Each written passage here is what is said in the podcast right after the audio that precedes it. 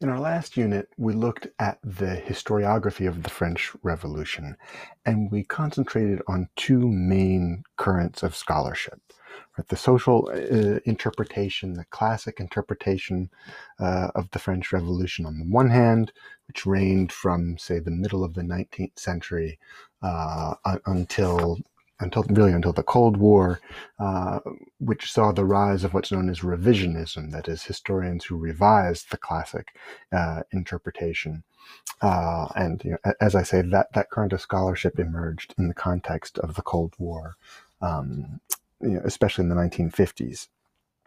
Now, the social his, uh, interpretation, uh, as you recall, insisted with Karl Marx that all history is the history of class struggle right? It was a view that pit that pits an entrenched feudal aristocracy against a rising commercial bourgeoisie, and it, it argued, uh, or central to you know, its view of revolution, was that powerful entrenched interest had to be overthrown. Right, the crown and the aristocracy uh, were, were deeply entrenched. These historians argued, and they had to be overthrown by a coalition of peasants, workers, and urban bourgeois. Now, the revisionists stressed the political and ideological nature of the revolution uh, as opposed to social conflict. Uh, and the, the, first thing they did was to question Marxist categories. So they asked just how bourgeois the, uh, the bourgeoisie of 1789 was right? They pointed out they were not factory owners. They were not nascent capitalists, right? Most of the leaders of the Third Estate in 1789 were lawyers or doctors or petty government uh, officials, right? There were very few bankers or um, uh, you know, people involved in overseas commerce. I mean, a handful, but really only a few. The second thing that the revisionists did was that they insisted on the role of chance, intrigue, of negotiation, ultimately of short-run change at the uh, instead of long-run, long-run structural changes.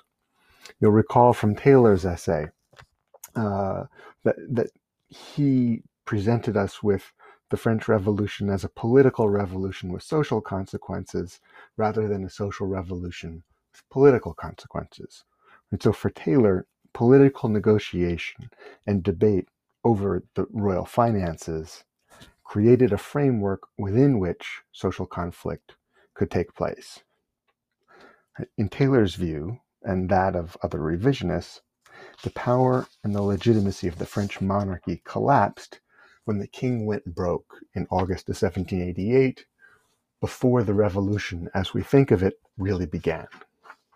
All right, so you know, let me slow down and ask, well, when does revolution begin? Uh, and think about where does revolution take place? Does the revolution really take place in Versailles, the, the king's palace, and the site of the meeting of the Estates General, but in the debates of the deputies? In in Paris, where the you know, assembly is going to move again with the debates of the the deputies of the National Assembly, or maybe in the working class streets of the Menetres and the Sans Culottes, or, or perhaps it takes place in the French countryside. Uh, George Lefebvre told us it took place in, in all of these uh, lo- locations, that they interacted with one another, came together in perhaps surprising ways which raises the question what created a revolutionary dynamic?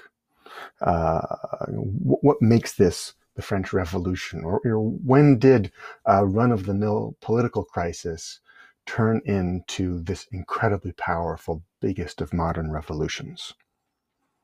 Okay, so this week we begin the narrative, and as we do, I want to call uh, attention to major turning points as reform, as reform turns into revolution. At each step, what options are open? Who wields power? Where does leverage come from? In particular, I want you to pay attention to the emergence of a revolutionary dynamic, to think about the conditions that allow events to take on a momentum of their own. Right? Contemporaries experienced this as a kind of avalanche or a boulder rolling downhill that picked up steam and was ultimately unstoppable, right? How does that happen? Okay, to, to begin, I would like to take you back a few years into the early 1770s. In 1771, when uh, Louis XV's minister, uh, in particular his Minister of Justice, uh, Charles Maupeou, um, you know, instigated a series of far-reaching reforms. Uh, of the judicial system. In particular, what he was trying to do was to rein in the 13 sovereign law courts, right? the, the aristocratic parlement. Uh, Louis XV had simply had enough. Right? The incessant back and forth between the aristocratic parliaments and the crown had gone on for too long, Maupeou thought. Uh, and Louis XV supported him. And so, what the two of them tried to do was to fully subordinate the, the law courts to the crown. Right? Louis XV wanted to claim back the power that his grandfather, Louis XIV, had had um, before he died. Uh, and, and most you know, historians think that these Maupeou reforms, which centralized the, the law courts under the crown, would have worked if the crown had simply held firm uh, and uh, simply you know, stood firm, as I say, in the face of resistance. But what ultimately happened was that Louis XV, he died of smallpox before this change could really be uh, fully enacted. And when Louis XVI came to the throne in the mid 1770s, right, Maupeou was pushed out in 1774, and just a couple of years later, Louis XVI comes to power, uh, and you know, he was eager like all kings, eager to be loved. Uh, he did not want to begin his reign uh, with an open war with the aristocratic law courts, and so Louis XVI backed down. When he did so, right, this this well, I mean, it's not age old, but this seventy year old sort of pattern of back and forth between the aristocracy and the crown, it continued and it spun out of control. Okay, so I want to take you briefly through two of the you know, critical last finance ministers of the old regime who had slightly different approaches for how to manage the, the fiscal crisis. That is, the, the king's finances were in a terrible state. The, the French monarchy was in debt from the time Louis XV came to, to power. Those debts have only grown, in particular because of the Seven Years' War in the middle of the 1700s, uh, you know, against, in, in particular, Great Britain, uh, you know, adds tremendously to the royal debt, and then the American Revolution piles on on top of it. Right. So the first of these uh, finance ministers uh, is Jacques Necker, who was in power. Uh, at least his first stint in power was 1777 to 1781. Uh, Necker was a Protestant banker from Geneva. Uh, so he had, uh, you know, a, a, reputation for being honest, for being hardworking. Um, and, and Necker pushed through a program of austerity, that is, of savings on the one hand, and uh, loans on the other. That is, he wanted to tighten the tighten the royal belt, as it were, uh, and to take out loans. But he did not raise new taxes. Uh, so, you know, to, to that extent, uh, he bought some time with the aristocracy. He did not insist on new taxes, uh, nor did he declare bankruptcy. Um, but he did create a series of new provincial assemblies for political support. That is, you know, as we discussed in the first weeks of the semester, there were a number of provinces in France where the local provincial assemblies or estates uh, had stopped meeting and that were governed directly by royal intendants. And so Necker began to, to bring these local institutions back this was the kind of thing that the aristocratic parliament, parlement, uh, had, had been demanding. But what Necker did with a twist was that he doubled the number of third estate representatives in these new assemblies right? So all of these assemblies were organized by estates, first, second, third. The first estate is the clergy, second estate is the aristocracy, the third estate is everyone else. Now, there was precedent for this. Necker didn't really create anything new. He was building on the precedent set in existing uh, provincial estates, you know, some of which were very old uh, and very you know, prestigious and influential, in particular the provincial estates of Languedoc in the south.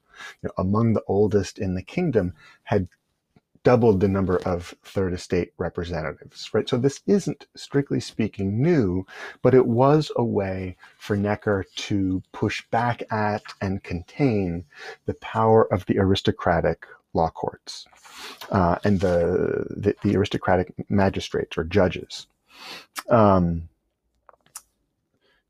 now, in 1781, Necker publishes and it's a really sort of remarkable effort. In 1781, Necker publishes what's known as the Compte Rendu.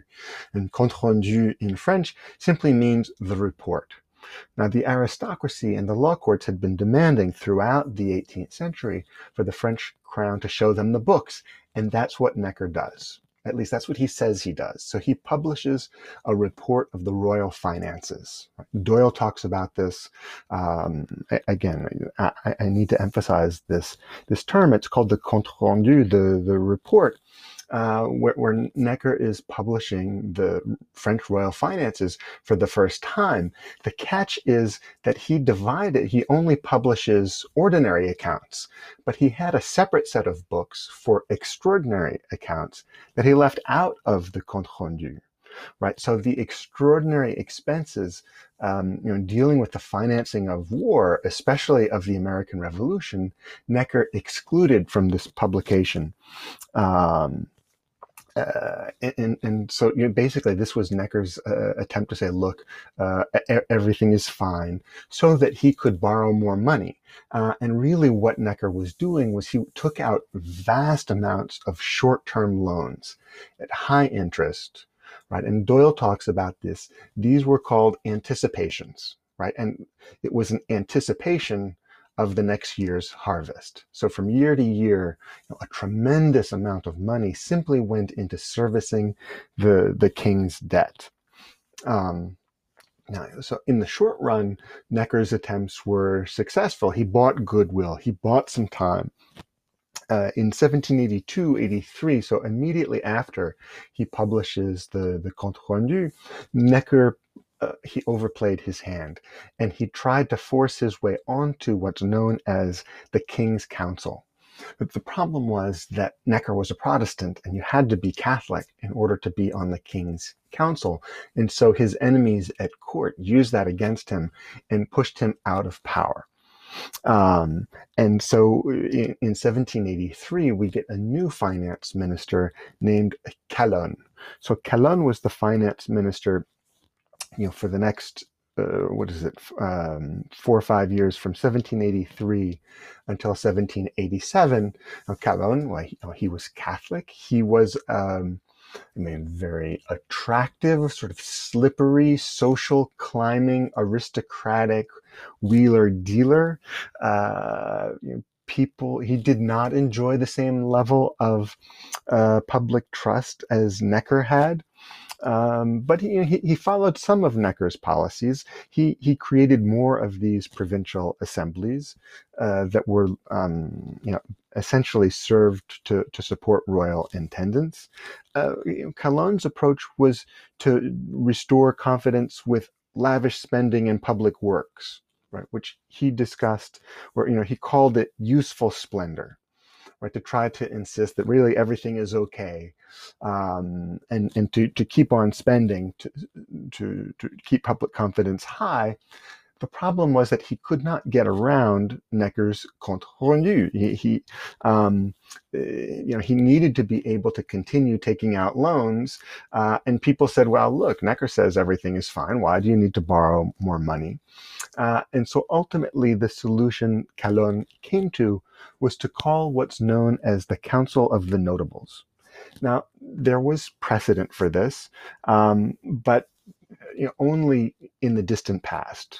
That is, uh, the Council of Notables had not been called since 1626. Right? And and uh, you know, what what ends up happening is that Calonne calls this this group of aristocrats together to take his counsel. But really, what he wants to do is to push through a far-reaching tax reform um, and it's really a remarkable policy that you can see in detail in the, the Baker collection. Uh, and you'll notice, you know, when this council is, is meeting, uh, that Calonne is making really striking demands. If you look at page 129 of the Baker collection, uh, Calonne, who's speaking on behalf of the king, demands what he calls distributive justice. Right now, think about this. This is the finance minister for an absolutist monarchy ruling by the grace of God who goes to his aristocracy and says, You need to pay more money to support the, the royal effort. We need a policy of distributive justice, which means taking the wealth of the kingdom and dividing it up fairly. Now the notables come back to Calonne and they say, look, you know, we're, we're interested in paying our fair share. Of course, we want to support, uh, we want to support the king and, and we want to abolish any kind of unfairness. Right, we're uh, the, the the the notables say they're willing to abolish tax inequality, but not privileges altogether. Um, in particular, the notable notables come back to Calonne and the king and say they cannot approve a permanent tax right? That this goes beyond their purview, their pay grade, if you will, that only the Estates General, right, only what amounts to a constitutional convention uh, could begin to approve a new permanent tax, right? And this has been the aristocracy, uh, the, the, the, the aristocracy's objection all along, right? So we see what is by now a familiar combination of principle, Right? The, the nobility want to look at the books, they want to understand what they're really being asked, um, but they're combining that principle with naked self interest. Okay, they accept the idea of equality of taxation, but they hold on to the idea that the nobility and clergy should enjoy special influence and representation in representative bodies. Right? So Calonne had called the notables to act as a rubber stamp um, but he did not handpick its members, right? Which first mistake of politics, uh, and the notables refused to give him the rubber stamp that that he needed, right? So he had been trying to create support for royal policy, and then it backfires. Right? He tries a populist appeal to the common people, attacking noble privilege, but nobody believes him. Right? This, after all, was the consummate royal insider. And so his efforts fall flat. And this is the real opening of a political crisis, the end of the old regime. Right? The, the crown loses control of events. Right? They consulted the notables instead of imposing the royal will. The notables balk. Right? And so what you see, especially in the Doyle reading, is again a familiar sequence of royal demands met by the parliament's resistance. The king insists on registration of, of new taxes. The parliaments refuse. The king exiles the, the, the, the parliaments. Now, even so, in late 1787, all was not lost. That is, we're starting into a spiral. Uh, I mean, I, I, liken this to, um, you know, riding a bicycle, whether in the spring or the fall, and you hit a patch of, of uh, leaves on the ground and you feel the back wheel of the bicycle or motorcycle flying out from underneath you, but you haven't hit the ground yet, right? And you could still steer into the skid, uh, but it's not looking good, right? This is, you know, we're in, in late 1787. So, you know, it's not looking good, but all is not lost. The king um, makes a very wise choice, right? He chooses a man named Loménie de Brienne, Brienne, uh, who's one of the members of the the notables, you know, this council, um, to replace Calonne. So he he had been one of the members of the council of the notables. He had served in the Parliament of Paris. He had deep connections among those aristocratic judges. And, and Brienne, he tries to salvage the situation with what I think was a really ingenious plan. Right? He promises to call the Estates General if the Parlement will prolong the vingtième tax. So he says, you can have the Estates General by 1792. That's, I'll give you the Estates General in five years if you give me another 20th tax and get rid of a whole bunch of loopholes. So what Brienne was doing was he thought that if he could just get one more big set of taxes before the Estates General met, uh, that those those taxes would already have borne fruit, right? And that the meetings of the Estates General would recognize his accomplishment. Right, this was a huge confidence game, like a game of poker, or ginning up the stock market. Um, right, he was assuming that the economy was doing well enough if he could just get this fiscal stimulus, that he could then control the Estates General. Now, you know, Brienne, the ultimate insider, works parliamentary opinion.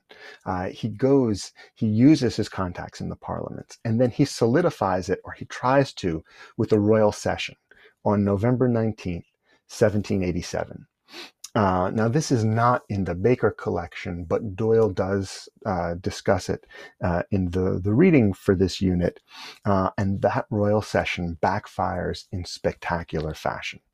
Right? The king comes up with the most awkward, the most unfortunate of political gaffes you can possibly imagine. Right? After a minor challenge from one of his cousins at the opening of this sort of basically political theater, Louis XVI stammers uh, that the, these measures, they're legal parce que je le veux, right? Just, it's legal because I say so, because this is what I want, and I'm the king uh, you know, this is really uh, in the the immediate context was an issue of protocol, right? It was a detail, and Louis XVI, with his uh, you know with his mistake, blows everything up, um, and we descend into political chaos, cries of despotism, uh, and open war now between the crown and the parliaments. Uh, the next summer on July 13th, 1788, there's a massive hailstorm uh, over Paris, but over all of northern France, which wipes out the wheat crop in the summer of 1788. Um, that same summer, there's mysterious disease that kills all of uh, France's cattle. So now people are starving in France in a way that they have not done since the brutal winter of 1709. The situation is looking worse and worse and worse. And on top of that, if you recall the anticipations that I mentioned, those were the loans that Necker had taken out to, um, you know, to, to pay in particular for the American Revolution. Now it's clear that there's not going to be a harvest and that the crown is not going to be able to service its debt, right? And so on August 8th, Brienne says, okay, forget about 1792. He agrees to call the Estates General in May 1789, that is the following year, because he, he, he feels as though he's got to reassure, reassure the financial markets, but it's too late. It doesn't work. And on August 16th, right, the, the, the king declares bankruptcy, is not able to service the debt right, which makes a repeat of the Maupeou revolution or the Maupeou reforms impossible. And now, in August of 1788, we've got the opening of an enormous political vacuum, right? And this is the context for the calling of the Estates General, right? Which amounts to a French constitutional convention, right? The Estates General uh, is an old medieval institution that has not been called since 1614 right? Because no French king wanted to call the Estates General. Who knew, uh, who, who, could control it? Um, okay, so you, know, you, see in the reading a discussion of the forms of, of 1614, right? The first question that you know Louis XVI and his ministers have to answer is, okay, having agreed to call the Estates General, how are we going to organize it? Um, now, uh, Necker's provincial assemblies, um, you know, Brienne in 1788, I didn't mention this, but this, but Brienne too talked about the doubling of third estate representation. Uh, in, the summer of uh, 1788, in the province of Dauphiné, we get more provincial assemblies with double representation for the third estate. So all of the, um, if you like, of the momentum uh, was to call the Estates General to organize it by estate, first, second, and third, but to have the third estate have twice as many representatives of the first two. But you know, when you hear discussion, the forms of 1614, that meant that the Estates General would be organized by order and would vote by order rather than by head. So no matter how many members, uh, representatives there were for the third estate, the forms of 1614 say that we vote by order. And this is what the Parliament of Paris, like the biggest, the most powerful of the 13 sovereign law courts, backs these forms of 1614 in September 1788. Right. And so now uh, where the political momentum had really been behind the parliaments. The parliaments were speaking on behalf of the nation. They were saying no taxation without representation. The parliaments had, be, had been claiming to speak on behalf of the nation. But here at a stroke in September of 1788, right, the, rep, the, the magistrates of the, par, the Paris Parliament uh, have shifted things because now they really seem to be acting for themselves and not for the nation. Now they seem to be acting out of naked self-interest. At least this is how it, it appeared in, in public opinion. And the chaos is beginning to, to, to spiral. Um, right. And, and so, you know, uh, again, th- this is really quite unprecedented. The Estates General has not met since uh, 1614. Um, it's in the fall of uh, 1788 into the winter that you know, the organization, you know, there were elections for the Estates General. Uh, and, and here the details really matter. To elect the first estate, the clergy, uh, the, the principle was one man, one vote. So if you were a priest, you, you got to vote for the representatives of the first estate. The same was true for the second estate, for the aristocracy. If you could prove that you were a titled member of the aristocracy, uh, an adult male, you could vote for representatives to the second estate.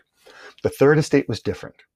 With the third estate, we're talking millions and millions of people. I mean, France is a, a kingdom on the order of 20, 23 million people, most of whom, uh, you know, 10% or so, or sorry, you know, up to 90% or so are members of the third estate.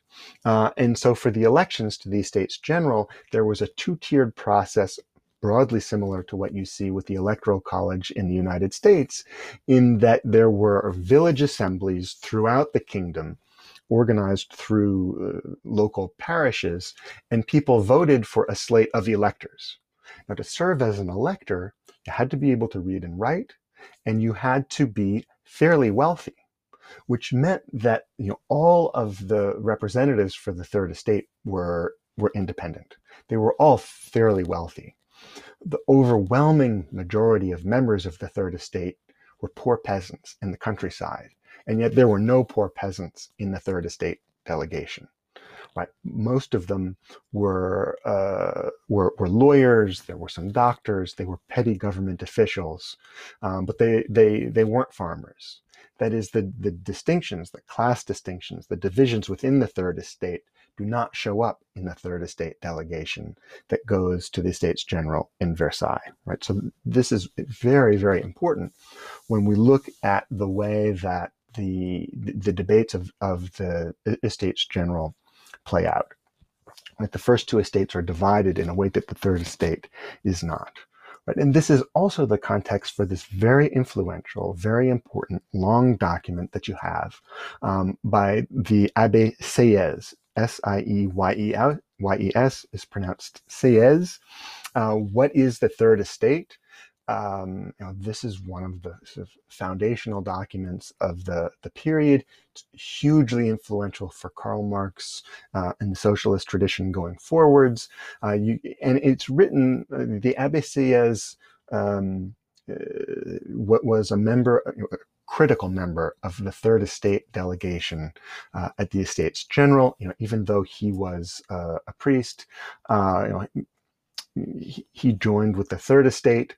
You you will see some aristocrats join with the, the Third Estate early on. Um, and, and he wrote this document in the winter of 1788, early 1789, uh, in the form of a catechism. So a catechism would have been familiar to all of the Catholic faithful. And this was a, a, kind of prayer that you were taught to recite without necessarily thinking about it, but to get the form of the, the prayer correct. And, and so when Sieyès wrote this document, What is the Third Estate? It, it comes in the form of a call and response. You know, what is the Third Estate? Everything. What has it been up to now? Nothing. What does it aspire to be? Something. Right? And as you read through this document, I'd like you to first think about what kind of sources does Sieyès draw on? Like, how does he talk about uh, concepts like sovereignty, which we've been discussing quite a bit up to this point in the semester? But uh, above all, I would like you to think about the context in which Sieyès was writing in late 1788, 1789, and decide which you think was, was more important. Right, the emerging, uh, you know, political crisis, the emerging political, you know, vacuum uh, that now, uh, you know, things people had taken for granted for hundreds and hundreds of years seemed unstable, and things that had been unthinkable forever and ever now all of a sudden started to be thinkable, started to be conceivable. People started to ask questions maybe that they had never asked before, right? On the one hand, or do you see this document, what is the third estate, as giving voice to the voiceless, right? As giving voice to a long-standing and very deep set of grievances that only now in, in, this context in 1788 early 1789 uh, were, were able to be expressed